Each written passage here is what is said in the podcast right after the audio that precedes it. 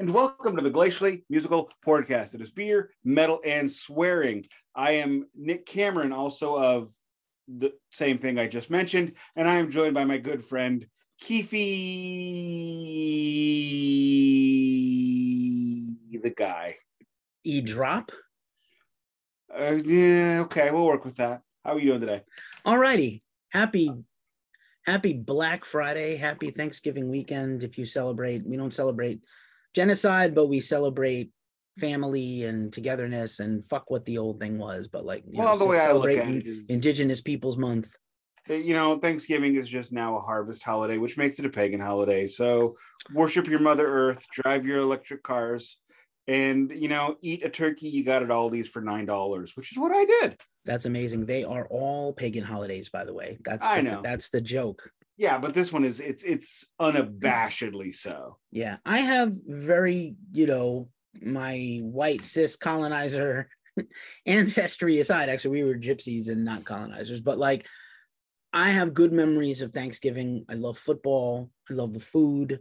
Uh, we had turkey like year round. We would have a turkey like once a month, so it wasn't that special. I know a lot of people never eat turkey except on Thanksgiving or rarely, but um, it was like the one holiday of the year my family tried to not fight and tried to be family. It failed awful all the time, but like that was the we went in cold and tried hard, and so you know I have that as a fond childhood memory in addition to my father screaming at the football screen and you know usually well, the giants losing like they did yesterday of course to the cowboys of course until until I got older and I decided I was going to move back to to live with my father, Thanksgiving for me was a very wonderful time, and I did not grow up with those uncomfortable holidays. It you know we all loved each other, we all cared about each other, and whatever we just brought our family into the door, and we didn't knock, we walked in, and that was how my family was at that time, and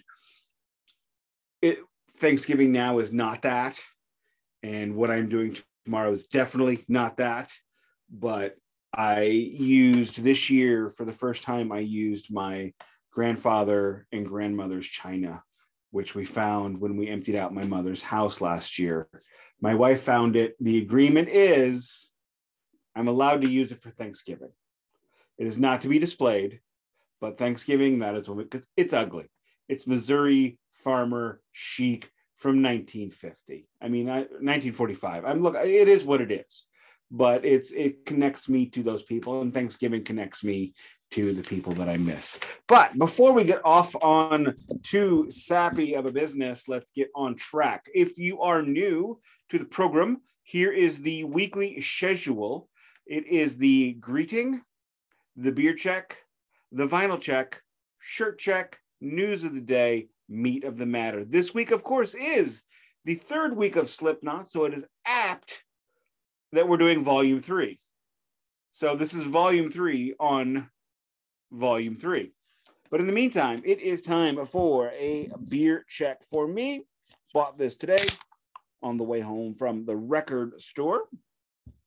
It is uh, Tapestry Brewing Reactor American India Pale Ale, AI PA. Just finger fudging it down the middle like Keefe taught me. Uh, this is a West Coast IPA. Da, da, da, da, da. Where is the booze content? It's not on here. That means it's it's a weakness. But it has it's crushable. Centennial Cascade and Chinook hops, some of my absolute favorites, and I will let you. and I am drinking out of my Goldenrod chorus line glass, which is not actually mine, but somehow ended up in. We are big fans of chorus line in uh, Broadway in this house, and somehow this glass Dude, ended up with my pint glasses. So you are, know what? I'm going with it. We are destined for a musical theater chaser in 2023, if not sooner.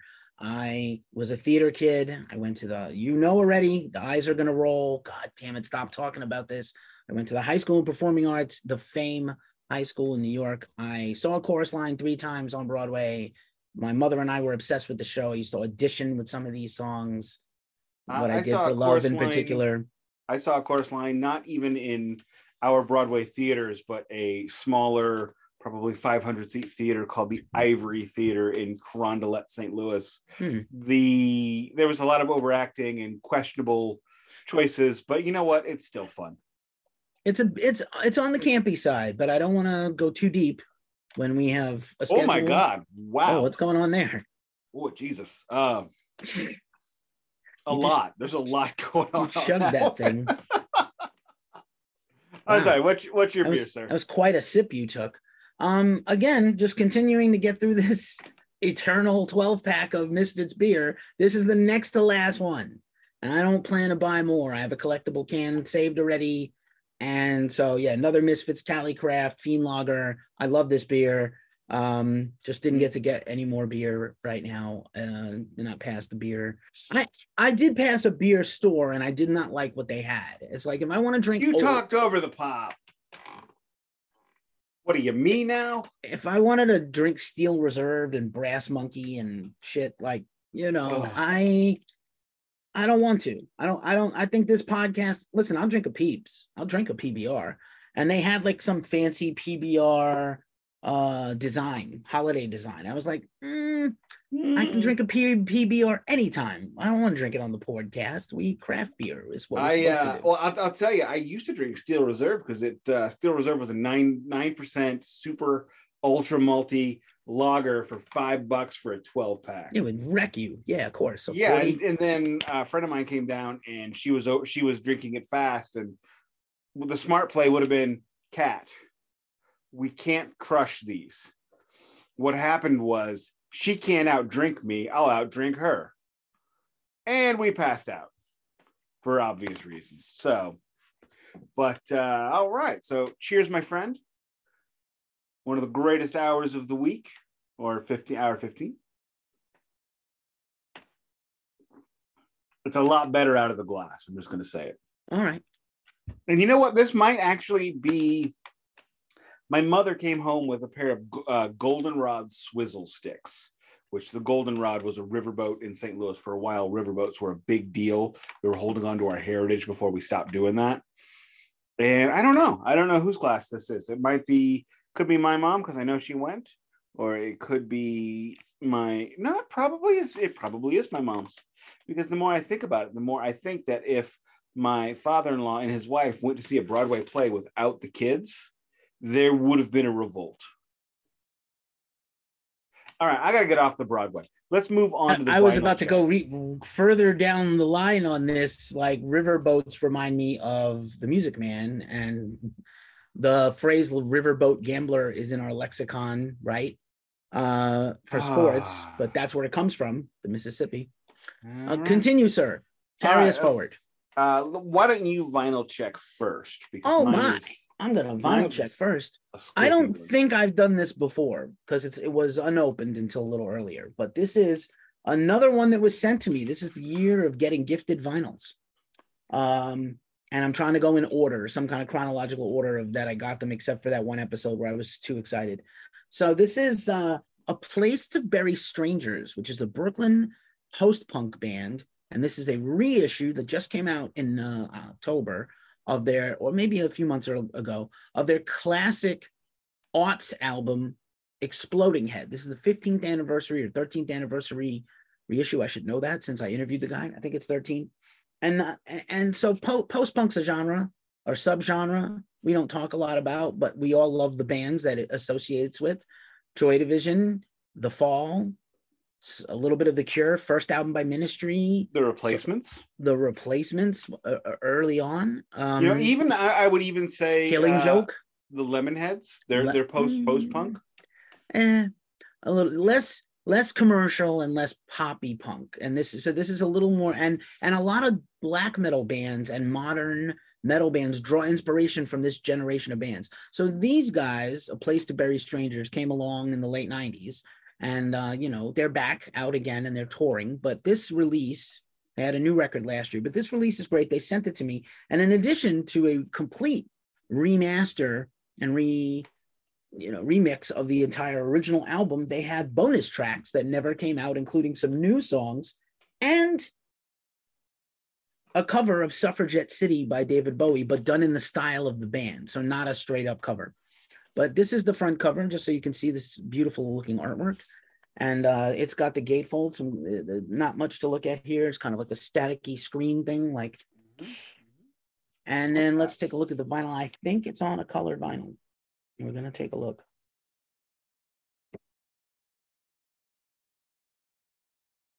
I usually have these ready, but I don't today. And right to the floor. Well, it's not like that one time where I was drunk and I dropped like three of them on the floor. Yeah. Oh, look at this. This is a clear. I'm not sure what this is here. This is a clear, not quite a Coke bottle, but a little bit, right? A Oh, it's like a milky white. That's a. Yeah. Oh. maybe to represent the Sonic uh, little display there in the gatefold. But yeah, gorgeous. Another unique, another unique one. Yes, I've not. I do not. I, I and I think I've mentioned this before, but there are a lot of recycled colors. You know, new new colored vinyl, new colors in colored vinyl are fairly rare. I don't have that one, so that's when you know that's pretty. That's when you know it's pretty cool because I've got probably three or four hundred colored vinyl.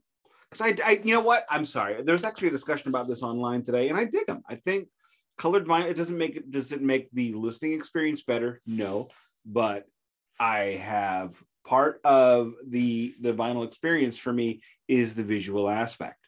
I have my sleeve up. I've got my it's right next to my turntable. Anybody following me on instagram uh, has already seen all the cool stuff i got going on. So i dig it especially when they've got a really cool color that matches the like uh, Brothers of the Sonic Cloth, and I don't have this, and I'm, I'm I probably should get it. I've got the black vinyl. Their uh, their one and only album was black and red. It was lava colored, like real lava, and the, they did a colored vinyl of black, yellow, and red, and it was just amazing, truly amazing colors. I just nearly knocked my beer over onto my desk. That would have been an absolute nightmare. That you would have Um, pulled a Godzilla on that one, a Godzilla versus King Kong, because that would have killed the podcast. possibly. Um, anyway, uh, perfect explanation. No notes on the colored vinyl feelings. Oh, and I, I last thing, it does not change the sound. Black vinyl is also just as colored vinyl as colored vinyl because it's clear in its natural state. They have to put a colorizing pellet in it either way. Pic- picture discs suck though. We discussed uh, this. They don't help. They, they hinder the sound. One of the uh, record store day Friday today's record store day. One of the record store day Black Friday releases was Ghost Impera on a picture disc, and you were like, nay, nay. No, no, hard no, hard no. All right, let me tell you my record store day Mm. uh So you went to record store day on record store day. I did. I actually did. I didn't So buy is this the first time ever? Uh, no, no, like first time in like four years though. Okay. The last time I went was when Ace Frehley's colored vinyl of Trouble Walking was released. It was a limited edition of 5,000 copies, which is about what any pressing of Ace Frehley is going to sell, uh, although there weren't any here. Plenty on eBay, plenty on eBay that day. But um, so I, I had kind of forgotten it was record store day. I had to go out because uh, the kiddo screwed up the Cricut, which we talked about off air, I believe uh cutting machine designer thing cool thing new toy for the family that not me N- n- for the family who's not me and uh, i figured you know what i gotta go out so if i gotta go out anyway i'm gonna go to a fucking record store because i haven't been to one the last time i and the last time i went to one i bought a record for my damn kid not even me which was the replacements i might add so her choice so i figured you know what let's go to a couple record stores so we went down to Dead Wax Records on Cherokee, which is a couple of blocks from my mom's house. And like a jackass, I drove past my late parents' house to see what was going on there. Because apparently I was feeling too happy, but that's besides the point. So we drove down there, and the first thing I see is Jane's Addiction, Nothing Shocking. And I went, Oh, I'd like that. So I pick it up and I look at it, $85. I'm like, oh, this must be an original pressing, which I don't require of this uh, today. So I kept looking and I found a bootleg album of The Wall live from the original days. Don't know what it sounded like, but it was $50 plus. And I thought, you know what? Don't need that. Not for 50 bucks for God only knows what it's going to sound like. Probably ass, but that's besides the point. So basically, we left there, and I said to the kid, and you know what? I'm not no no shame, no anything. You know, if you've got great selection and all the really cool stuff in a small record store, in a record store not much bigger than the room I'm sitting in, and I don't mean that with any hyperbole. What do you think the prices are? Yep, if you have an amazing selection in a small space, you don't have you don't have the best prices you have the materials and the quality that people are willing to pull out their wallet for it's not in that headspace today holidays you know buying for myself so no i wasn't there so then we head over to frenchtown antiques and records which is uh, a newer store i've only been there once and i didn't buy anything the first time Now's where the story gets fun. This is an antique store, which is slowly adapting to more and more records. They were participating in Record Store Day as well. So they now have new records, you know, and we get there and there's a big tent outside and there's a DJ playing for Record Store Day. And he's like, here comes some records. Who wants Adam Ant? Who wants ACDC? Who needs Fleetwood Mac? And I'm like, shut up. Please, please turn down this shitty disco music. I need some, I need to be able to think to determine if his prices are good. So we walk out, and kid's tying her shoe. And the guy says, and just so everybody knows, come up and get a free beer if you want. I didn't. I considered it. I mean, I, I was like, I did not. And I'm glad I didn't. And here's why. Because if I had gotten that beer, I feel like today's score would have been completely missed. So, discussion online recently about Kiss Creatures of the Night as the Creatures of the Night 40 40th anniversary album is and set has come out.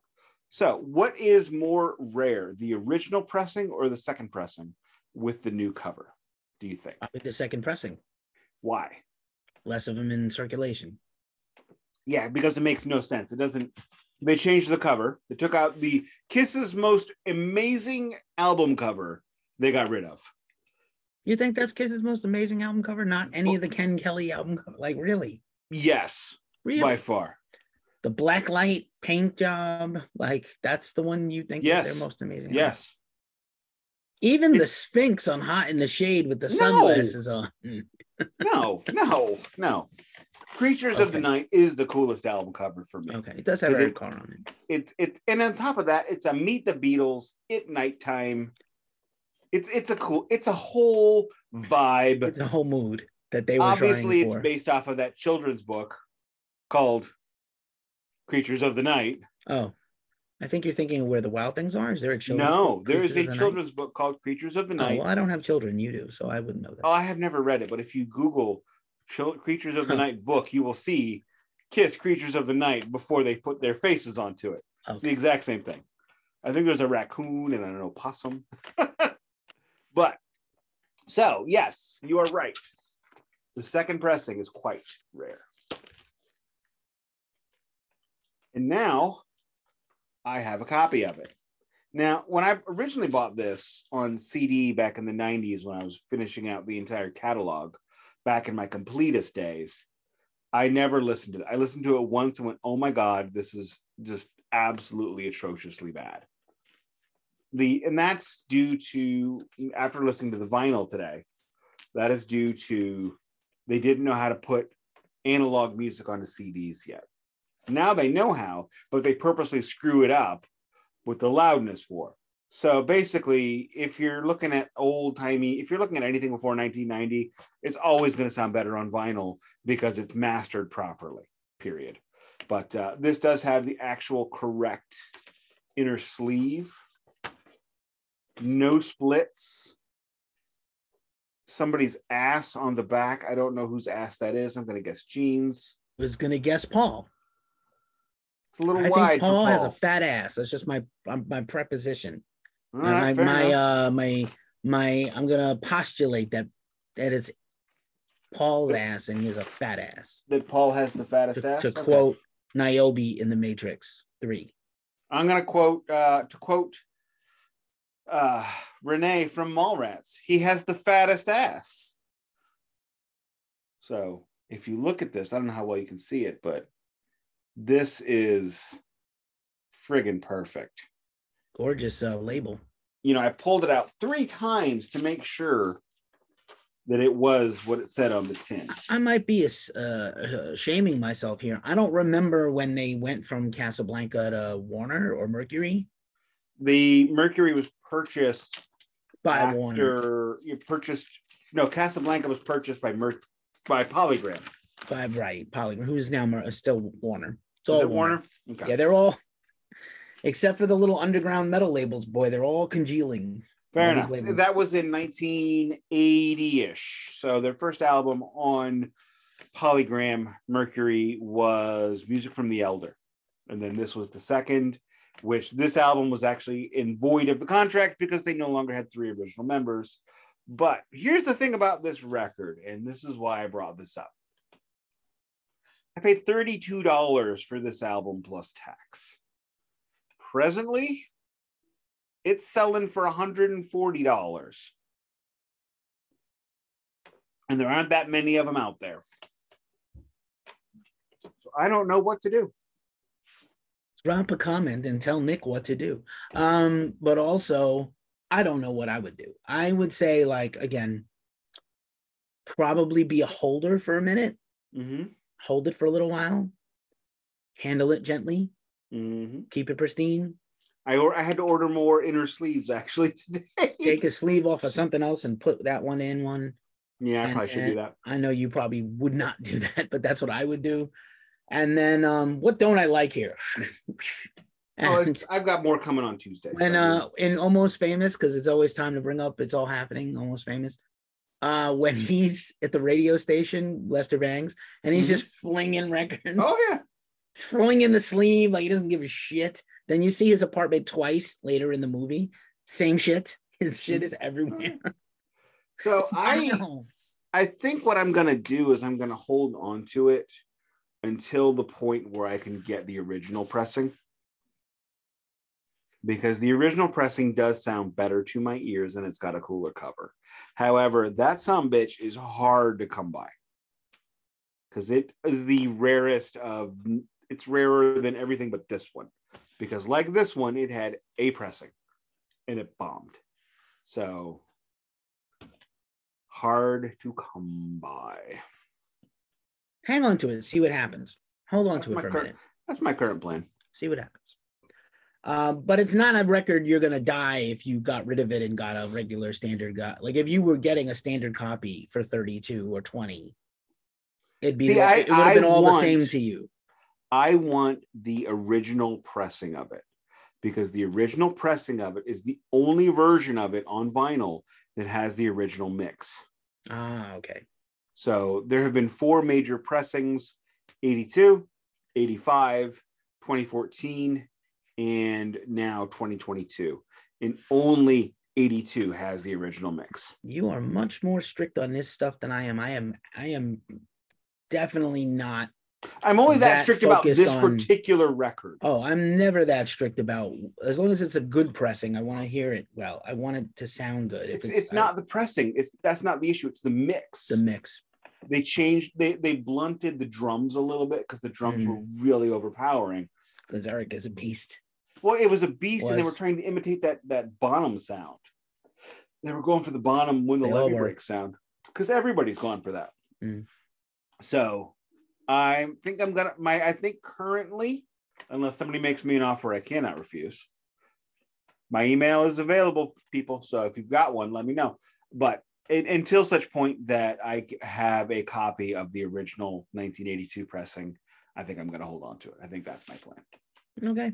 But I looked at it, and I mean, the whole time I'm in the store going, "Oh my god, oh my god, oh my god, oh my god, oh my god," and the kid's like, "Are you looking up how much?" I'm like, "Shut up, Sh- shut up," and she's like, "What?" I'm like, "Shut up." You you poor kid. We get out, and I'm like, "Well, I w- my wife actually uh, supported me on this one. We're talking about it tonight, and she looks at him, looks at the kid, and goes, "They might not sell it to you if they know what you're doing, Yeah, yeah. because they could easily take it away out of my hands At the And not- register and be like, nah, we changed our mind. Right, where this is not for sale at present, especially in an indie store, which I would not blame them if they did. yeah, that. they just didn't know what they had. This is no knock on them, and they're a brand new store, and maybe they don't have a seasoned Nicholas type person there to know what's what or look up stuff. But well, I um, didn't even know this thing was that valuable until three days ago. Okay, To give you an idea, I because I never looked at it because I don't want that. I never wanted this one. Mm. So I mean, the you know we get to the we get outside and I show her the discogs and she's like, "Oh my god, that one." I'm like, "Yeah, that one." And I get up to the register and the dude is like making small talk. He's like, "Oh, Kiss, unmasked Kiss." Ah, what's on this one? Oh, there's nothing on it. I'm like, "That's right, dude. There's no, there's not a fucking song on here. Here's my card. Put it in the machine. Let's get the fuck out of here." There's nothing like- on this one. That's great. I felt like I was robbing a bank. But anyway, let's move on. Uh, shirt check. I'm wearing Kiss because yeah. Because kiss. Um, I will say I was, I was admiring your shirt and Ace. I don't know if it's the fit on your body, but Ace looks drunk on their shirt. Like he looks drunk in the makeup on your shirt. Like yeah, he looks drunk. He's, It's making a pretty drunk Oh, face. uh, just for the record, the Ace Frehley uh, potato head guy has both of his arms again. So Okay, how'd that happen? kid found him. No idea. All right then. She asked me like four days ago. Did you notice that I put the arm back on it? Oh, she's No, I did you. not. How'd she get up there? She, she's not taller than you. She She taller than the shelf? she's five two. Oh, I don't know. I don't How know. tall are you? I'm like five seven, five eight. Okay, well you know she's much taller than me. I'm five ten. Yeah, well, it's much taller. Two inches is tall. My my wife is now shorter than the kid. That's pretty scary. Not really. It's actually pretty damn funny. Both my parents were pretty short, five one and five four. Uh, I am wearing my one of my favorite shirts, my Lemmy with the finger. Can't go wrong with Lemmy, and my strongest Avenger hat. I have to admit, I Love and Thunder. was I did have an eye open for that that Motorhead RSD. Didn't come across it, but I had an eye open. You know what? I like this glass. It's got a good It's a fun looking glass, yeah. Mm, All righty, we we rarely sip at the exact same time. That was fun. we shouldn't do that. Um, One of us should be talking. Yeah, I know. And um, you got any news items this week? I don't really. It's a kind of a short week for us. It's a short week. I saw one dude, uh, uh, one of the ex guitarists from Exodus, saying originally uh, people came to see Metallica just to hear Dave Mustaine be a front man and be bantery. I thought that's fucking stupid. So I don't know why I'm even mentioning It's it. actually it's corroborated by a lot of people. So James wasn't comfortable being a frontman uh, originally. Right. And the bootlegs I have guitar. from that time, I do too. James did not speak. James barely spoke, and Dave talked mostly and introduced the band and had the the, the patter, as you love that word, down cold. And over time, James grew into being the greatest frontman ever, maybe. So Up there. Yeah, no. Uh, Dave has been in the news again. We I don't think we talked about this last week. I now now I have two news items. Did we discuss this ongoing Dave getting interviewed about the new album and complaining about Metallica? Talk about your band. I can't tell you enough times as a person that definitely sidebars too much in my own interviews and on this show. Talk about what you need to talk about. Don't talk about other shit. You're taking You know, attention it- away from your band. Here's the thing: is I read Dave Mustaine's book, and it was an amazing book. Love the book. What I didn't know is that it should have been called Dave Mustaine, My Life in Metallica, and a bit about this other thing I did later. Yes. Most of the book is about his childhood and Metallica, and a little bit about Megadeth. It is It's like 350 pages and 250 is when he left Metallica. startlingly short amount of stuff. Maybe he's you know, he's got another book. He's got like 15 books left in him because he didn't talk about anything. Talk about much. Yeah, maybe he's If gonna he- make a if book he for can every get- album. If that dude can get 250 pages out of 18 months, Right. there's Um, plenty of books left. So Sorry. he's mad. I feel like we. I probably talked about this on my show, and that's why I'm having a weird dysplasia about it. But um, so Dave has been interviewed a bunch lately because their new record is out. Ghost Cult has an interview with Dirk Verbeuren. If you want to check it out, please do. We have a part two coming soon. And Dave has been talking about how for years, years, the royalties were wrong for Kill 'Em All, and Kirk was getting his royalties. And also, Lars gave himself like 10% of credit on songs Dave wrote almost entirely. Now, when you get kicked out of a band, you don't really have a lot of rights. And they went ahead and recorded you know, let's say 65% of Kill 'Em All are Dave's songs or co-writes. 50% of Ride the Lightning is Dave's, inarguably, right? Eight songs, Mhm. four are Oh. Dave's. He claims that there's at least a few riffs on Master of Puppets that are his. Arguably, at least one is is um Leper Messiah. That opening riff he claims is his riff. So, you know, he's got bitter feelings. And now apparently, so he st- first talked about this royalties thing. Kirk was getting my royalties for decades, and they finally fixed it, but they never gave him the back money. And the back money on Kill 'Em All must be millions. It's a multi-platinum record, right?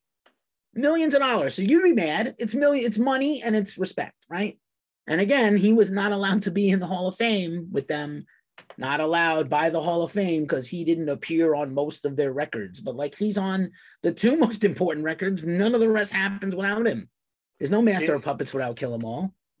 It's But wait, it gets to- worse. Best not to dwell. It gets worse, but he's dwelling on it. He's dwelling on it. So it gets worse. Now another interview goes by and he's like, Oh, you know, after the big four, for years, James and I would message each other about having a new band together, do a side project, do an EP, just me and Oh him. Oh, yeah, I remember that. Yeah, yeah. So now we know why it never happened. You know why it never happened? It never happened because when they went to go do, they were supposed to do for Record Store Day a year or two ago. No Life Till Leather was supposed to get a vinyl release and a new remix and remaster that no one asked for. yeah, I would have bought it. I would have bought it sight unseen, like Same.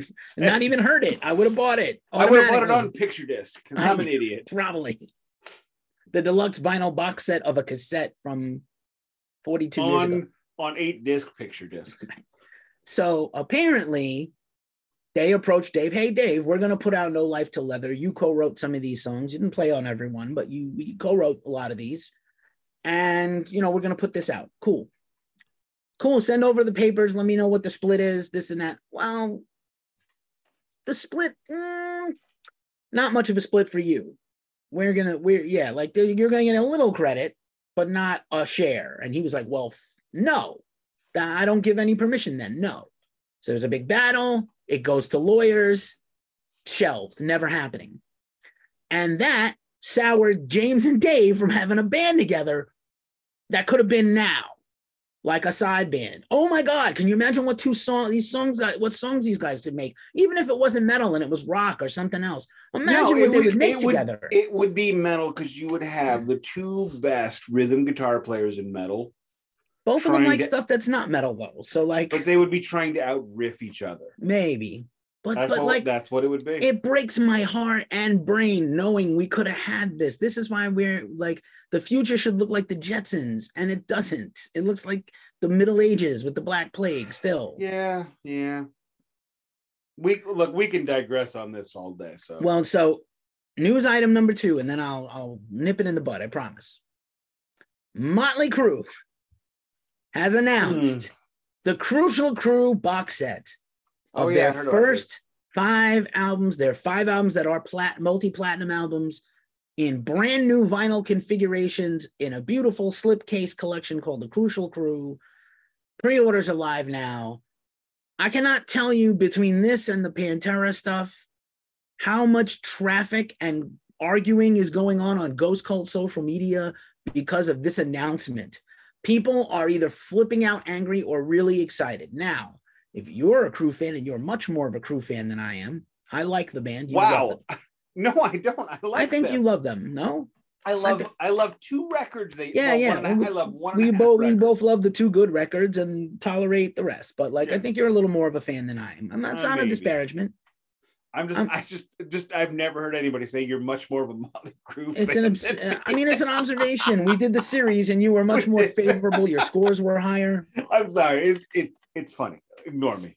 So, Crucial Crue box set. Now, remember, they sold their rights away. So, this is not Better Noise putting this out. This is BMG, who now owns the rights to Crue's catalog. They sold their money. They sold their That's rights right. They sold it for what, like hundreds of millions like of two years ago. So, this is probably one of the first releases to come out under that deal. The band still gets some money because they own the, you know, some of the publishing, right? But like a lot of the publishing and the rights are owned by another company. So they didn't even really have, probably have a say. But the last couple of years, Crue has spent the last three or four years putting out these anniversary collections on vinyl and new editions of these older albums. So, like, if you're a Crue fan and you were buying all of those, and now they have this other thing, you might be angry. If you are a cynical hater of Motley Crue and you don't like Vincent, you don't like T- Nikki and Tommy and such, who could dislike Mick Mars. But if you don't like the other three guys, like these, you know, a lot of comments like these guys again, again with these reissues, another box set, another anniversary reissue. Like a lot of people, you hear the exasperation from me, and I'm not even. I have no Look horse at it. in this game. Here, here's how I'm going to put this. Look at No horse this in this race. let's pretend for a second that the record industry is working like it's supposed to. You know, if they beat this Motley Crue cash cow to death, there's more money to develop others. That's the way it's supposed to work. Is that the way it's going to work? Probably not. So fuck them. I mean, BMG doesn't have a lot of new rock bands. They have a lot of new bands and a lot of new pop artists. They don't have a lot of new rock bands. Some I- their uh, I- sub labels. I- They have a I lot al- of legacy bands. I already said fuck them. What more do you want? I, I know. I'm just saying. I'm just saying. So I'm just very curious about the temperament of people's. I mean, And- who's this for? And listen, well, listen. Like Crue is going to be on tour for the next at least two more years, and so I think the success of the stadium tour, which you know maybe they were hoping, you know, if you're BMG and you made this investment a few years ago, maybe you're hoping this is what happens. The tour is wildly successful. The interest in the band is back at a high, and they have a two more years of touring, and they can push these things. The label can keep pushing these things every time the band makes an announcement. Blast the email list out again. Would you I, uh, buy this thing? Would you buy? You have all the records. Would you buy this thing? I'm missing. I'm the the one record I want. If it had, if it had self-titled, I would be really, re, you know that the I I would be punching my hand, my my right hand with my left to keep it away from my wallet. But it doesn't. So the one thing that I want, like Duncan asked me last week on the DMA, is there a record you'd pay 200 bucks for? Yes. Motley Crue self-titled. In an instant. that is a great question. I don't know if there's a record that. But I mean, in fairness, that thing goes for four, so I wouldn't flip it. I mean, I actually want it, but uh, I, I don't want to get on about how that's my ship that yeah, that's my story. Motley Crue fans and haters, thank you for all the traffic and helping Ghost Cult magazine. Uh, I will also just add, just lastly, it's not a news item, but just a last little promo for myself. In addition to our weekly stuff, we did a holiday gift guide, and this is where it concerns the show. I did a holiday gift guide for rockers and metalheads. We do one every year. There's it's on our website. There's also a YouTube. You can check it out. And I shouted out the Metallica Vinyl Club. They have yet to announce 23. I can't imagine they're not going to do another one. Can't imagine they're not, but maybe they have yet to announce it. This was about the time they announced it last year. And you and I jumped on it. No, it and- was December. It was late December. Oh, it was no, it was sooner though. I think it was sooner. I'm gonna shut up. Go ahead. No, I don't. I'm just saying. I think it was a little sooner, but I shouted out vinyl in general, Bandcamp, of course, record stores, yada yada, and I shouted out the Metallica vinyl as worth buying if they do it again, and also Gimme Metal, which I also am a subscriber to, and you have the option to miss months and skip months, and then get the one you want. Uh, went up a little bit in price from when I first joined, but no complaints, man. Every single one of those that I've gotten, you've seen a bunch of them. They're all awesome. So just a little plug there from myself, but also if it's the holidays and you're looking for something for yourself or you're looking for something for someone else, we love sharing and promoting vinyl stuff. And you know what? Don't hesitate to go to a local record store and buy a gift card. Uh, I need to take a short break before we get to the meat.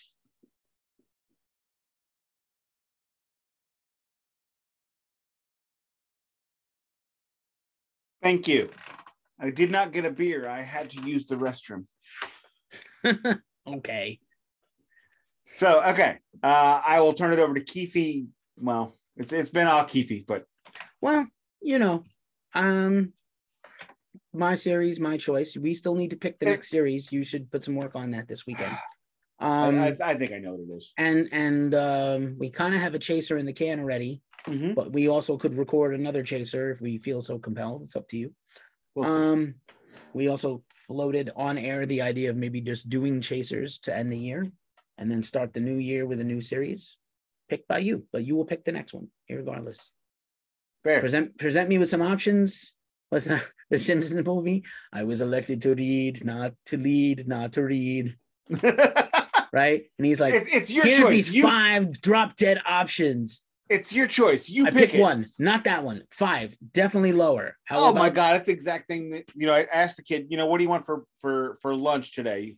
We can do Max, we can do Whitey's. She's like, anywhere but Whitey's. All right, fine. How about Kentucky Fried Chicken? No, not that. You said anything.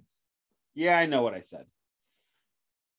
Sorry. Fickle. Kids are fickle. I was too. Slipknot. Let's What's. Whitey's? Now I can't. What are these things you're naming? What are these? White Castles. Oh, okay. You have White Cow. Man, I really messed up not coming to your town. Uh, White- Castles is Whitey's. Mac McDonald's is Max. Mac. Okay.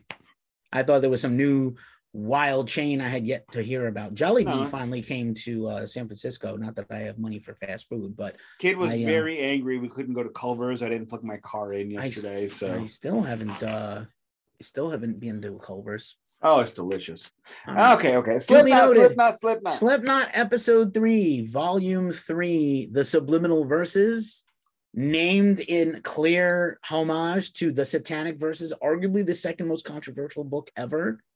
Uh, by Salman Rushdie, right? The subliminal verses, it, like absolutely me, they absolutely meant to reference that. The after the last album, Iowa is super duper brutal, a little too long, all goats and pentagrams, new Slipknot get ups we ended off talking about the Slipknot headline tour where they went in three years from barely signed, gonna sign to, if you want to go back four years from Iowa, they were gonna go sign to Ross Robinson's little indie label to getting picked up by Roadrunner to being the opener on the opening show of Ozzfest 99 to headlining arenas in four years. Whoa. That is a meteoric uh, uh, uh, um, Meteor. a meteoric rise. Sorry, I lost the word for a second. It's a meteoric rise, right? They almost beat Metallica because Metallica went from 83 to, you know, 83 was Nothing Burger, 86 was Headlines. there have been four bands in my estimation that have had a similar projection. Arc. Pardon? Arc. Yes. Arc is also good. Metallica, Kiss. Slipknot, not Kiss. Metallica, Slipknot in metal, but also not Kiss. Okay, fair took enough. Kiss years to it took Kiss, you know, if you go back to Wicked Lester, it took them six, seven years to make it big. Uh Kiss, Metallica, sorry, you messed me up. Metallica, Slipknot, Korn, Fear Factory. Not in that order, but those four. We can argue about that in a chaser someday. So we ended the last episode with Slipknot on their first arena tour. We ran through the set list. It's 2002. The band is starting to headline festivals in Europe after they were slower down on the bill. They are starting to like pick up a head of steam. Iowa is a beast. And, you know, arguably, it's a beloved record by the fans. We, like I said, Nik was falling off by the end, as was I, but like ultimately, it's got some bangers and ultimately, it's a high quality album. Yeah, it's it's a very good record. It just would have been it, it's very good. It would have been great had it been a little shorter. Sure. Now, at this time, just to set the scene a little bit, at this time in the band's history, they're already had side projects. Stone Sour is already a very successful band with the first record out and a song on the Spider Man soundtrack. I, I will say unironically, my God, I hate Stone Sour. Okay. Oh that's my. God. So the KC95 played Yeah. them. It's the obnoxiously butt rock. It's on purpose, obnoxiously Red State Rock Fest bands. Um, Yeah, they have yeah. some great songs. They have a couple of what I think are exceptional albums. He was one of the first people to do a graphic novel he wrote in concert with an album that has very rarely been done up until the point he did House of Golden Bones, which is I think a decade ago now. And now everybody's got a damn comic book and graphic novel, which is cool. And shout out to Z2 I Comics. guess. Most of them are great. I have a few. Love the Dio one from this year. The Anthrax one from last year was great. Um, I have a couple of others. Skillet actually has an incredible sci-fi two graphic novels of a story they wrote as a band. Incredible. And wrote themselves into the story. And it's not at all what you think it would be. I know people will be sneering. Anywho, um, so the band goes is just exploding with popularity. And they have side bands, the Murder Dolls. To my surprise, is Clowns, the little avant-garde rock band. And there's a lot of rumors when they get off the road that maybe they're being pulled in different directions and what's going to be the next record and what's going to happen and this that and the other thing. And um you know a very interesting thing happens in 2003 that undeniably guides them the rest of their career. And i'm going to just briefly talk about it because it is was definitely not such a big story this year but it was a huge story last year and the year before so in 2003, the original, you know, like, so every band is a business. Slayer has a Slayer Inc., and Metallica has a Metallica Inc., and Alice in Chains has a publishing company that's a, you know, every single guy in the band has their own publishing company. This is all part of the corporate structure of big rock bands. And, you have to have the, uh, you know, to, to quote an, a 1990s movie, reality bites. Reality does bite, and I love that soundtrack. We'll talk about that someday. Um, so, you know, the original contract, the original guys in the band, of which some have now, you know, uh, Jim came in in the middle of the recording of the debut, as we discussed. Chris Fehn, Dick Knows guy, this guy came in after they had recorded the album. He's just the Dick Knows guy. I know what, what he is. I, so, I, I could just giggle every time you say it. I'm going to keep saying it. So, uh, and this is why, because he rates a mention, because this is about him. So the band, the management and the band get together and they're like, so the original corporate deal we had has ended. We still have our record contract with Roadrunner because they signed some preposterous, lengthy contract they should never have, like five, six records. It was a mistake in hindsight. And so the management present like, listen, we're making more money than ever. The touring is clearly making the most money and the record industry is already changing. You didn't quite have iTunes just yet. It was on the verge of having iTunes. You had the streaming, which was already, uh, you know, the the LimeWire and BearShare was already stealing money away from record sales. And they were like, listen, as many records as we're selling, because we have two platinum records now in a row, we make more money touring. And we're already dreaming up all these big touring things, even though it's a very big production with nine people splitting the pie nine ways. So the management presents the band with this. Here's two scenarios. We redo the same contract we already had where we all split it, but everybody gets paid kind of low. Or the two main guys in the band who really drive the process on everything is Corey and Clown. How about Corey, Clown, and the management the become management. the management 5B? No, I'm not disrespecting. This is standard, but their management is 5B still to this day they decide like why don't we to, and this is all from accounts i have read. This is nothing i'm making up. This is not from wikipedia. This is business business articles about the band. Why don't we become slipknot incorporated clown corey and the management and we all pay you a wage which will be higher than what your share would be anyway. And you know young guys with serious money for the first time in their life are going to take the higher number every time and realistically, every time. And realistically, that's a better deal because guys like Craig, the spiky DJ guy, and guys like DJ Sid and guy and Chris Fehn are not huge contributors to the albums. Now, Paul, who was a co-founder of the band, Mick, who had a long history with these guys, and Jim, who really wrote a lot on Iowa and would go on to write a lot on Volume Three and in the future. Those guys are major song contributors who should have publishing and stuff like that. But a decision was reached that the new hierarchy of the band is the management, Clown, and Corey.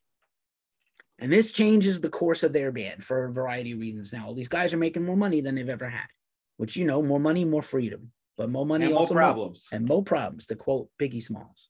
And so just, just keep that in mind because years later, this will cause major problems in the band. This is part of the reason why Joey left although he was having some other problems outside of that. And this is the reason why Chris sued the band and was then dismissed from the band and is now not in the band. So just keep keep those things in mind. Rest in peace, Joey, and rest in peace, Paul, as always. As so the band reconvenes to release the album, their next album. They begin writing in 23. They recorded it from late to late 2003 to 2004 and they record they they decide we're not going to go back to Ro- to Ross Robinson. We're going to you know we got money now. The label is giving them money and this is you you know this third album is you know Master of Puppets. Oh yeah, You know? once once you become like the star of your label, regardless of whatever size that label is, Right. you know they're gonna start throwing money at you. Right. Slayer's third album is Reign in Blood. Anthrax's third album is Among the Living. Unfortunately, Megadeth's album is a good album, but recorded badly. Too bad Rust in Pieces in their third album kind of probably is. But anyway, third album, stakes is high, money's on the line. A lot of people are counting on this band to sell millions of records, especially the label. And they hooked them up with Rick Rubin, Now think Fresh- about that for one fresh second. off of St. Anger. Rick Rubin. No, yes, no. Bob Rock was Saint Anger. Rick Oh, Rubin was Rick Rubin is the next one. Sorry. Death Magnetic. Twenty. I forgot what Rick Rick oh System of a Down. System of a Down's second record is right before this. Sorry, my bad. I- He I- did System of a Down. he did System of a Down Toxicity. Holy He crap! I didn't know Red that. Hot That makes Chili sense. Peppers, I mean, Blood Sugar. but You know all this. Think about this for one second, okay? Rick Rubin, co-founder of Def American Records, who is American Recording's number one competitor. Jesus Christ, I don't know. Maybe Road fucking Runner. You can make a case because he had Slayer and System at the same time. So like you could make a case, and then He Slayer is went. crossing the line. Jesus Christ, that is I no. guess. I mean, No, he's, it- I mean, I don't think these guys had label loyalty. They go to wherever the job is. I know, but I'm not coming off this. Okay. I'm sticking with it. I You mean, do. it's. Can You you, do. think of another Roadrunner record that he did? Not off the top of my head. And Rick Um, Rubin doesn't do. He, he's not one of those guys. well, Slipknot is so at this point, Slipknot is already one of the biggest bands in the world, and they're going to Yeah. get bigger. Yeah, agreed. So, so they do the house at the mansion in Laurel Canyon, famously seen in the Red Hot Chili Peppers behind the scenes Funky Monks movie, and that's where you know after he did that album with them, he bought the mansion, and that's is that his- is that not the one with um the "Suck My Kiss" video? yes, Okay. exactly that place, and it's also supposedly haunted, and the and every band that records there freaks out and has issues with that house. Oh, nice. So, I so want Slip- that house. Yes, uh, Daron from System said that every day at four o'clock his tubes would like explode in his amp, and he was worried about them catching fire. Uh, Hmm. And you can't get tubes anymore, so I think he probably went through crates and crates of tubes when they were at that house. Anyway, so they go to record in the house. They all live together. They all record together, just like Rick likes. And you know, Rick, he kind of sort of produces. He sort of comes and produces goes. comes and goes, kind of lays down and li- lays down on the couch and listens and meditates over your stuff. Look, and then he'll give you some notes later. you can only believe that if you believe what the Chili Peppers, Metallica, ACDC, System. System, and Black Sabbath said about him. Yeah, yeah, the same thing. I don't know what he did. He took a, a huge check though, and points on the records. Smart, smart guy. Smart. But I mean, he's he's a very smart guy. Um, every one of those bands said the same thing, so you know it's true. it probably is true. So you know, just just to just to, I wanted to point out the business thing and how big they were getting, and they go to write this record, and um, even in the Wikipedia, again, maybe not a good source based on our previous Oh, attempts at this. But Corey Taylor says that he only met Rubin four times during the entire recording of Volume Three, and that Rubin barely showed up to the studio. And I believe charged- that because Ozzy said similar. yeah, we were being things. charged horrendous amounts of money. And for me, if you're going to produce something, you're fucking there. I don't care who you are. He's overrated and he's overpaid, and I will never work with him again. Apparently, Corey Taylor just told you what he thinks. He likes to tell what you is what he thinks. what did Mick think? Well, I don't know about Mick, but Jim liked working with him. It's like a lot of guys in the band say Jim Root. I got the wrong. Okay, I got the wrong guitar player. Mick, no, Mick has got the scary, looks like No, a, no, truck, no, no. a Mack truck one, one of the guitar players loved him. yeah, Jim, Jim. Okay. who so is yeah, a Jim- huge part of this record and a huge part of Iowa. Now, Jim has asserted himself as one of the main songwriters, and he's also in Stone Sour at this time. He ends up quitting later. Uh, so he's also to blame for Stone Sour, at least more than half of their output. And um, so, you know, a lot of guys in the band say Rick was unavailable, and yeah, he takes on a lot of projects at one time, but he also does things that are beneficial. And he would listen to what we were done and then have us retrack things that needed work. And he was kind of like the big brother up on a hill, even though he wasn't there physically every day. Volume three is my favorite record we've ever done. Rick So- Rubin is the kind of producer that is not going to sit down and tell you that you, you cannot go into Rick Rubin with an outline and expect him to give you back an essay. He's not Bob Rock. He's not Bob Ezrin. He's that, and that's the thing. And I, I think what they, I think what Corey was looking for was a Bob Rock or a Bob Ezrin. Right. And Corey was also having a, uh, by all accounts, a very bad time in his life too. They, the, So- lots of them were at that time. So they, yeah, everybody. So they, they write this record, and the majority, uh, all tracks written by, looks like all of them, with with uh, all tracks written. I guess they all took equal credit, but that's not what I've been told or heard or read.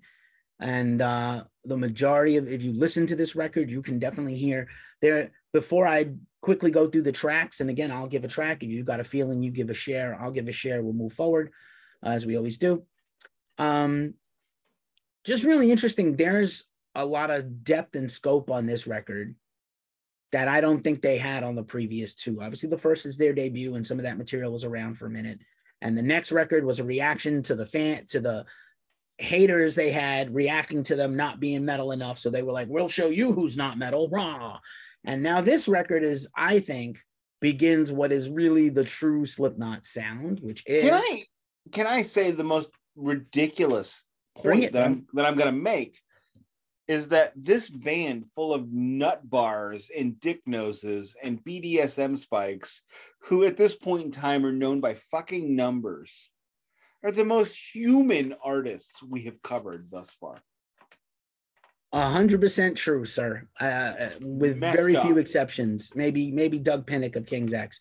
Most of the full stop. Most of these guys really care. They really care about their art. They really care about their fans. They really care about how they're perceived by the whole industry. and you can feel that in the music they release. Right. Their their their music is their their writing is based on where they are at the moment and their reaction to their lives.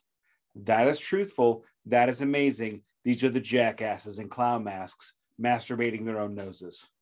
Okay. beating each other up on stage, half serious, half I don't know, acting.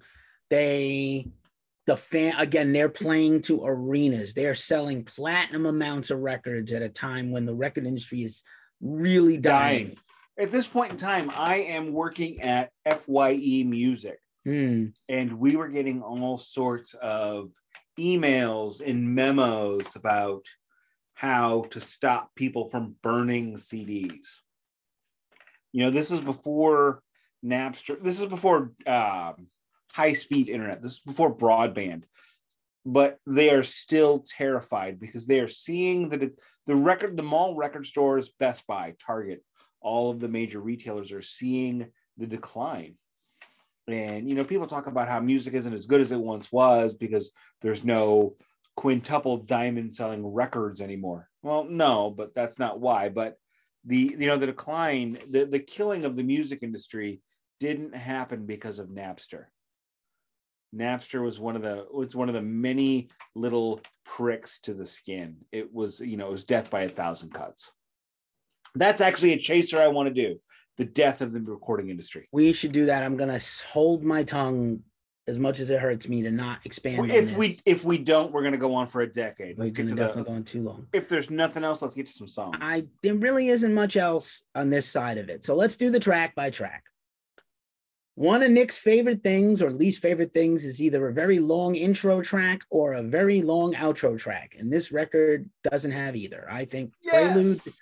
Prelude 3.0 is a bit of an intro track, but it's actually becomes a fully fledged song. But it's a real- Obviously, they went forward in time to hear my complaints, and then went back and changed it. That's right. So Prelude 3 is not quite a full-fledged assault of a song, but it's an interesting opening track. It is like I would say it's half an intro and half a song. Yeah, I think I would agree with that. It's And- it's and it's- uh Yeah, it's it's walkout music, like wrestlers walkout music. It starts off very chill and then builds to a build, and then there's a lot of to a build, pumps it a bump. pu- that's it pumps and a bump and then it becomes the blister exists track two and this is your customary slipknot official album rager This is the opening track proper. This, This is, is- yeah, it's very thrashy. it's probably the closest this record came to the previous two albums because what I love about this album is you know when you get to your third record, you know, and, and let's throw out a couple third records, you know, so far so good. So what, as you discussed, nothing like the previous two. Master of Puppets, it's definitely an, a huge, huge step forward. Waiting for the Sun, also a change. You know, third record is oftentimes a departure project, and this is this is the high school reunion this song this is that you know here's this is who we once were but when when this song is over we're going to take off our letter jackets and go back to work Well done. The yeah, this is a rager. I wouldn't quite, you know, like let's say, you know, it's it's not one of the highlight tracks of the album because there's a few others that I would put above it, but it's not a definitely highlight for me no it's definitely a very good song and it's Yeah, certainly yeah. heavy and it's will pump you up if you hear it live and it's a good track early in the album. It's all those things ticks those boxes. Same for 3 0, which I'm sure you love the soccer reference. Um 3 0 is the next track has a really cool tremolo-y guitar thing, very heavy. And a thing that I think presents itself time and time again on here is okay, look, I'm not calling Slipknot progressive metal, but a thing that is on this album in the riffing, and I think it comes from Mick and Jim specifically, and Joey, and their facility on the instruments, their mastery of metal, is there's a lot of little, a little nods, a little proggy moments that don't go too far. They they just nip them in the bud, but like there'll be like a little accent on the end of a phrase, and it's like wild. And I that compare it what to metallica did to great effect right and justice for all metallica and even some of master but actually what i was going to compare it to is the not the verse riff but there's a riff in psycho holiday by pantera the do do do do do do do do do do do do do do do do that kind of thing is on this record a lot in five or six different tracks. There are little moments where they stretch out for a second and show you their musical muscles and then rein it right back in and go into continue the song which is a talent. It's not on purpose. I think it's a it's a talent and a skill they acquired, and they're trying to show you their strength. in order to be able to do that, you have got to be a very special musician because you're it- it's it's that moment in Return of the Jedi where Luke Skywalker is battling Darth Vader with his rage and before falling through it he tucks it back. Now imagine doing that 15 times in a song. Not many people can do that. Not many people can do it, and I'm gonna also say that not many people can roll vocally. There's a lot of next level. I keep talking about how great Corey is. You're gonna hear like his entire skill set is on this record. Within the same verse, he's screaming and singing. The choruses really are epically catchy. We're what I loved to about this one was it was more of, in my mind, you know, maybe I'm not getting the tracks properly, but it wasn't, you know, screaming to singing, but it was here is a song that's more mellow, that is more emotional, and I'm going to give you that. Mm. Yeah, that- but sometimes within the same part of the same song or the same track. But yes, I agree fully with that. Arguably, the most popular song on this record is the next song, highlighted by the enormous success of the MTV video on the second era of Headbangers Ball, "Duality." Not just not just because of the opening lyric of "I push my fingers into my eyes" and a million memes were born. I zip my penis into my fly. I push my penis into a pie. Man, Everything. you are on the dick jokes today. a lot of dick stuff today. Yeah, unfortunately. Sorry. Um, It's beer metal swearing. We look, it's Yeah. blue. I We- did we- get a flag on YouTube. They were like, "This uh, video is limited because you swore too much." It's the first time I've ever seen one, and I think I didn't know that was a I, thing. I uh, did the noich noich noich motherfucker Uh-huh. fuck, fuck fuck.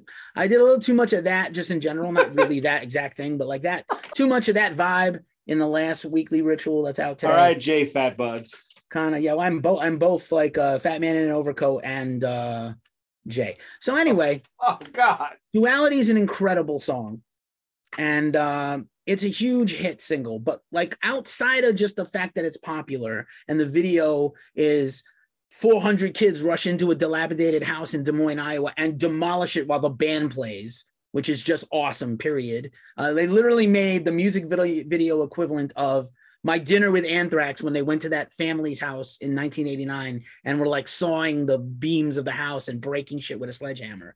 Just come Oh. destroy our house.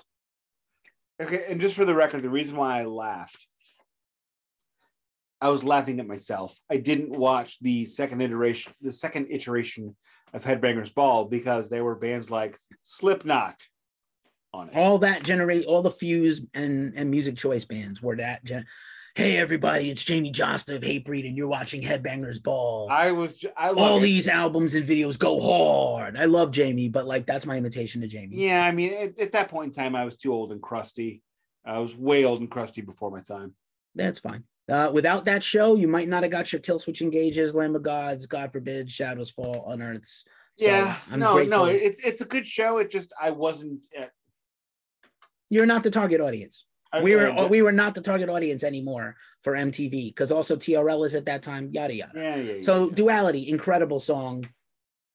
lot of lot of lot of uh, trash can aluminum baseball bat rhythms and a lot of riffs and then and just the amazing chorus. Whoa, are we talking about Saint Anger? no, we're not. Okay, fair. Uh, that's the clown who hits the I'm, trash I'm, can. with I'm kidding. I know you're talking about the snare. The next track is Opium of the People, and it is one of the shorter tracks on the album, and uh, uh, very typical of this era. Corey is super anti-religion. He's not unfaithful, but he's just not a religious person. And so, Opium of the People is a little bit about pop culture, a little bit about politics, a little bit about religion. Clearly, Opiate of the Masses. That's another nod. Just a very literate and smart guy. Great lyrics. Well, opiate, opiate of the masses is the uh, the Chinese Chinese Communist Party. That, Okay. that I, I'm not sure if they, they originated it, but that was the I thought it was the- the- Nietzsche. probably probably Nietzsche. probably took it. But that was the big thing the Chinese Communist Party would say about any religious. Fair. Religion is the opium of the masses.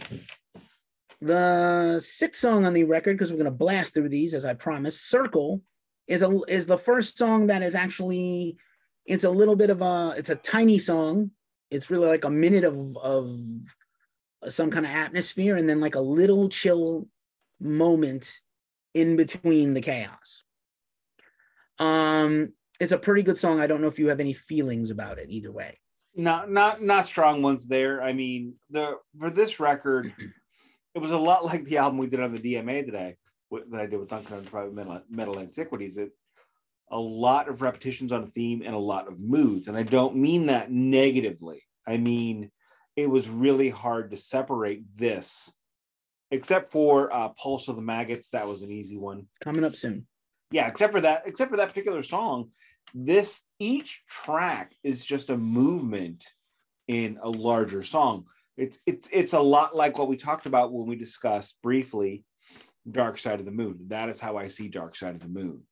And when it's when i can't take a song out of its context that's when you're looking at it a truly amazing record. And i tip my hand Well, I'm glad you mentioned Dark Side because that was literally coming up in a few seconds. There's a there's an allusion not to Dark Side itself, but just that kind of album making in a minute. And you and there are very few gaps between the songs. That's the actual point I was going to make. Welcome is the next track, and it's a bit heavy. Again, a different flavor of heavy. Um, and you know, uh, back to a more lengthy song, five minutes and 16 seconds. I grew up listening to a lot of Mets games on the radio even though I'm a Yankees fan, because my father, long story, hated the Yankees owner. And so we didn't weren't watched a lot of baseball at home, but I would go to games and I would watch games at my friends' houses. And at the end of the game, if the game was under three hours, the, the announcer of the Mets would go at a very manageable two hours and 45 minutes. Right. So I'm gonna say for Nik's purposes, an album that's over 45 minutes is 42 minutes is too long and unmanageable. Also, songs that are over five minutes, unless they're very complex and good, are unmanageable. So this is at a slightly unmanageable five minutes and 16 seconds. That's a long for the way to go. record, it, you, you you either got to be between under five or over 19. Fair. Continuing If- to be fair. If, Welcome. if you're not if you're not doing like the, the you know the ambient 19 minute track or progressive track, keep it at five. Welcome is solid, not spectacular. That's where I would Agreed. place that. We are now halfway through the record, lightning quick compared to last week. The next track is amazing and Yes. really is Oh yeah. could have been a Stone Sour song, to be honest, because it's in that same kind of vein yes, of some of there the is more a chill lot stuff. of tracks. And this is- really sorry. No, you're good. You go, bring it. A lot of the really emotional stuff is like Stone Sour plus 30. but better. Yeah, just Yeah. better, just better songs, better players, whatever it is. Uh, Vermilion, which is the original Vermilion, because there's another one coming soon. So this song is beautiful. It's sad. It's it's lovely. It's layered. This is very layered for a ballad. It's a ballad. It's a straight up. It's the first one the There, band are- is. there are three or four ballads on this record. Yeah, and ba- yeah, balladish. Circle could could technically be a ballad. Prelude starts like a ballad, but it's not really. Um, it's beautiful. It's a beautiful song, and it's that it's a completely, top tier top tier song. The song comes. The very last note of the song ends, and the next song comes right in with this brutal Boom. salvo of drums and riffs. And this is Pulse of the Maggots, named for their fans, the Maggots. This song is just ass kicking in every possible way. This song is, to me, the essence of everything I have heard from this band up to this moment. And it shows it, it- it's the love letter to the fans. It is the it's an Alice Cooper style love letter with a tarantula in the envelope. But I love that song. Yeah, the, the little there's like Corey is at the very beginning. So that actually doesn't quite start exactly with riff. The riffs come in in like 30 seconds. And the first 30 seconds is Corey like uh R. Lee Ermey in full metal jacket. Private Pyle, what are you doing in my head at two in the morning? Holding my gun, sir. And Corey is yelling like in you know, like pepping the troops up, right? He's Patton George patenting the shit out of this. And it is uh, you want to go for a run when I need to run up a hill in San Francisco, I put this on and I listen to that like little pre-song speech. The song is brutal, it's catchy, it, it goes hard the whole way. Uh, I don't know what home, else it to goes say. hard. It it does. I'm sorry. One one of the things my kid and I have been laughing about for like a month now is the Will I Am song, the hardest ever. Mm. And two thirds of the song is You Can Go Hard or You Can Go Home. Yes, go Sung by. Will I Am, Jennifer Lopez, and Mick Jagger. Yeah, most of the Black Eyed Peas music is unlistenably horrible, and they Oh, were yeah. easily the worst ever band at the Super Bowl beside Coldplay. However, when they hit it, it was a home run. They were like Jack Clark for the St. Louis Cardinals in the 1980s. it's a strikeout struck or a homer. Yes, it was. Fair and enough. they had this exact same batting average, 235. There's a great line in the uh, Boston crime caper movie, The Town, where the rapper Slaine, who's also an actor, goes, "Oh my God, kid! I haven't seen a guy rob the socks that bad since Jack Clack."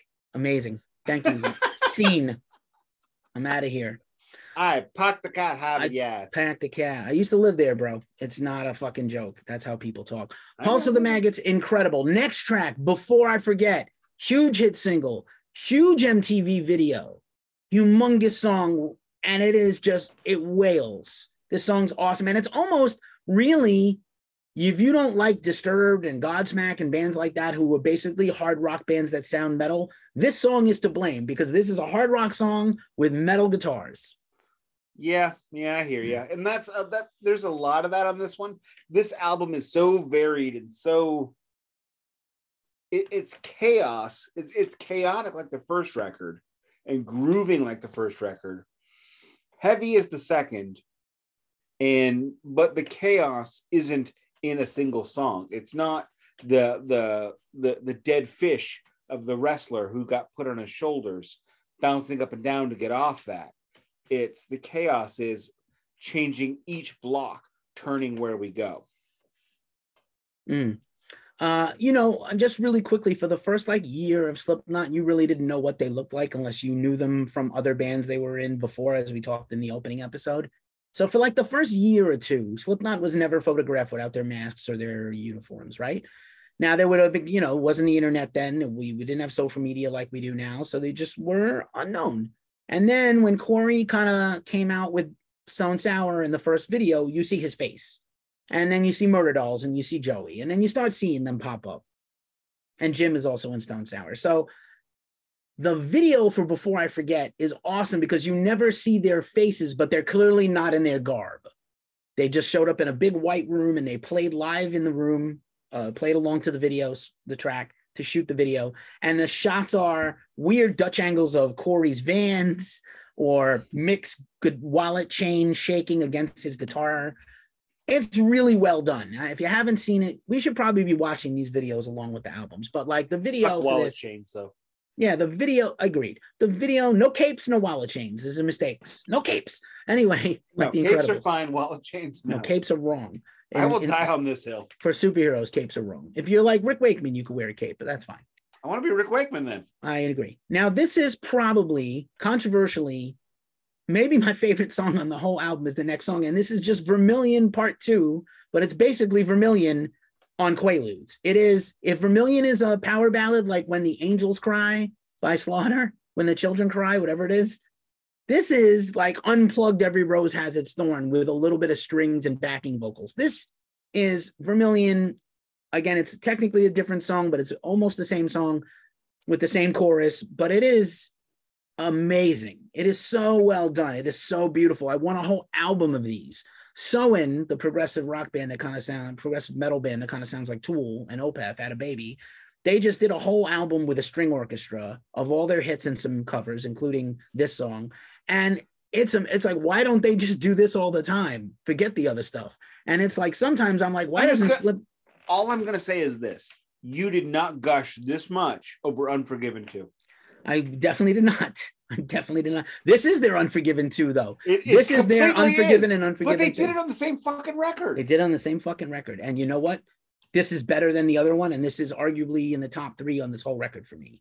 I, I, So- look, I'm just outraged. So Okay.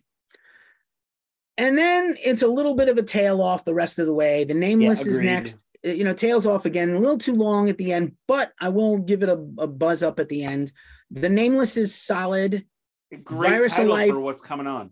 Yeah, the virus of life is another longer song's also heavy, and Danger Keep Away is like a little weird final track, a little experimental track. This is a very experimental record. I want here. So here's what I wanted to get to this point and ask you. So last week you complained at least three or four times, and rightly so, how long this record is. This record is about the same length by a few minutes and the same amount of tracks, more or less. This didn't feel like a 60 minute album. This Yes, felt to, did. to you, really? Yes. I yes. Really? I for the record, while I'm listening to this today, I unloaded the dishwasher, loaded the dishwasher, cleaned the china, scrubbed the silver, and made tomorrow's coffee. Okay. I should not be able to do all of those things on a single record. All right. And then. ye- yes, it they so far this has been my favorite. You know, I I'm only gonna buy one record off of this series because I gotta limit myself because I gotta be an adult. Because car payments and mortgages and I all would that I would buy either the debut or this one.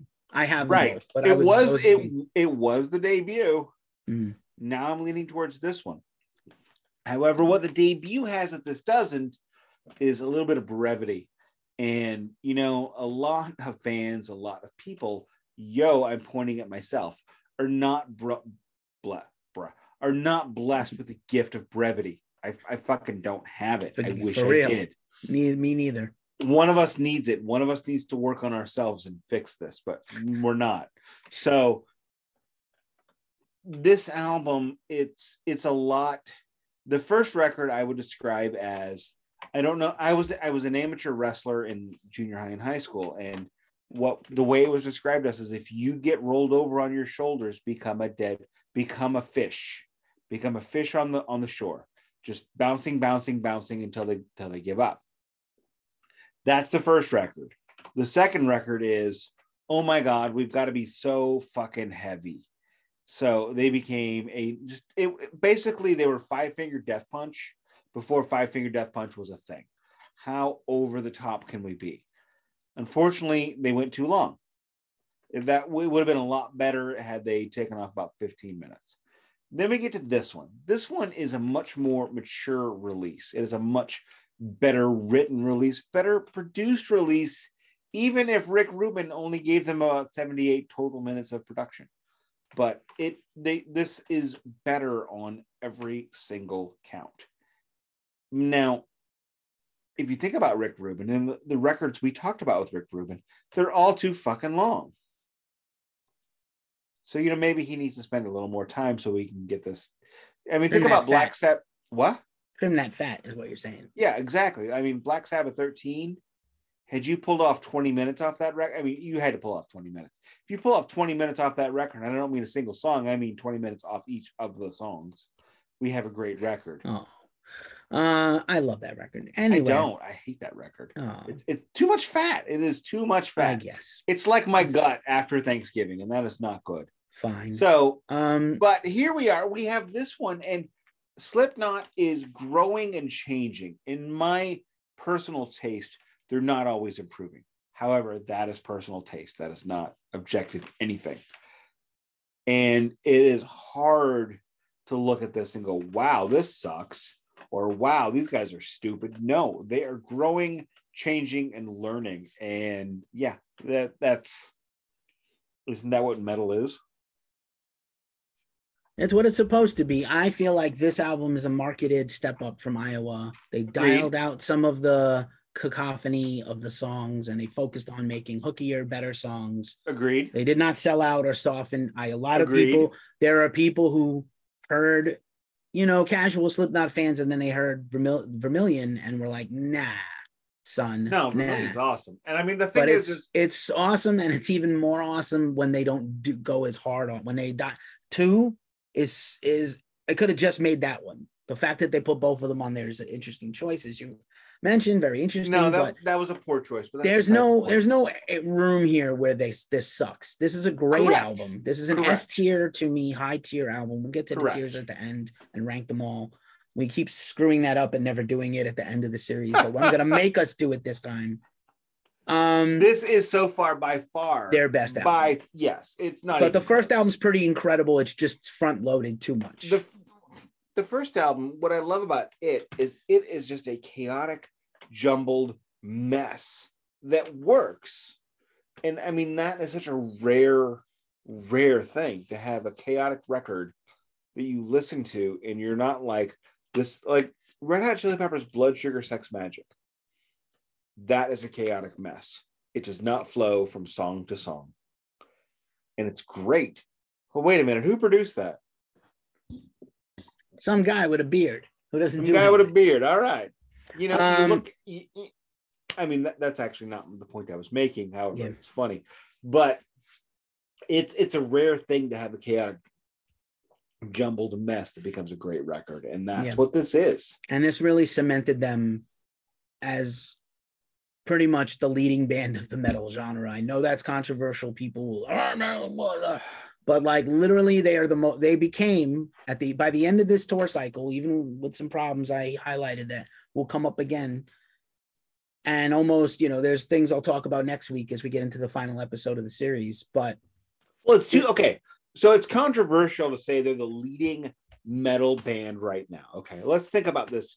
They Okay. are they are so much the leading metal band in the world right now. I have multiple. Do we want to do this now or next week? Because this will take the episode. I, am just longer. I'm gonna give a I'm gonna give a 30 second thing. Okay, at this point in time, Megadeth right. is retired. Metallica has just finished the Saint Anger cycle. Slayer Slayer is one of the and they're confusing looking in their own butthole segments. Uh, just about to reunite with um, Lombardo.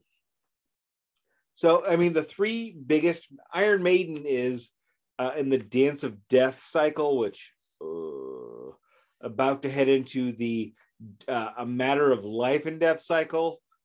Uh, so yeah, they. I, I'm not going to say hundred percent they earned being number one. Not that they didn't, but you had the top bands all stick their heads up their own assholes. Yeah, I think they earned it anyway, and I'm gonna tell, I'm, I'll I'm tell you why next week. but yeah, they earned it more than anyone else gave it up. I promise you. They Okay. did things no one else has done. They became an arena band faster than anybody ever. They there's a Given. lot of reasons. I'll save it for next week because it will just go too long. And I was pretty much done with this episode five minutes ago. I'm sorry. Right. Okay, I'm going to shut up. I appreciate you. I'm trying to get us home. And you I'll take us home in a second, but just to say that next week is episode four. Please tune in. And you know, we're gonna we're gonna do volume four, the fourth record. And then we're gonna touch a little bit on the future, not too long, but just a little bit, because they have three other records since then and live records and things. And then we're gonna, and then you know, we'll sum it up into a nice bow.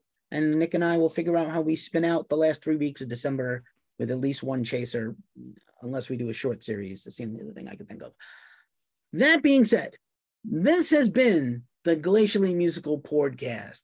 Thank you so much for listening. If you made it this far, you know we appreciate you. Like and subscribe. Give us a review. Apple Music, Apple Podcast has reviews. Stitcher, Podbean, Google Podcasts, Spotify, of course. Rate us, help us out. Like this thing on YouTube if you're watching. Drop us a comment. Tell us if you like what we said. Tell us if we suck. We want to know. We want to know. It matters. We got to know. We know you're there. Talk to us. Yeah, we got to know, as the Cro-Mags said. So, as I always say, this has been the Glacially Musical Pouredcast, and it does not play in Peoria. Booty. Booty. Live fast and eat ass.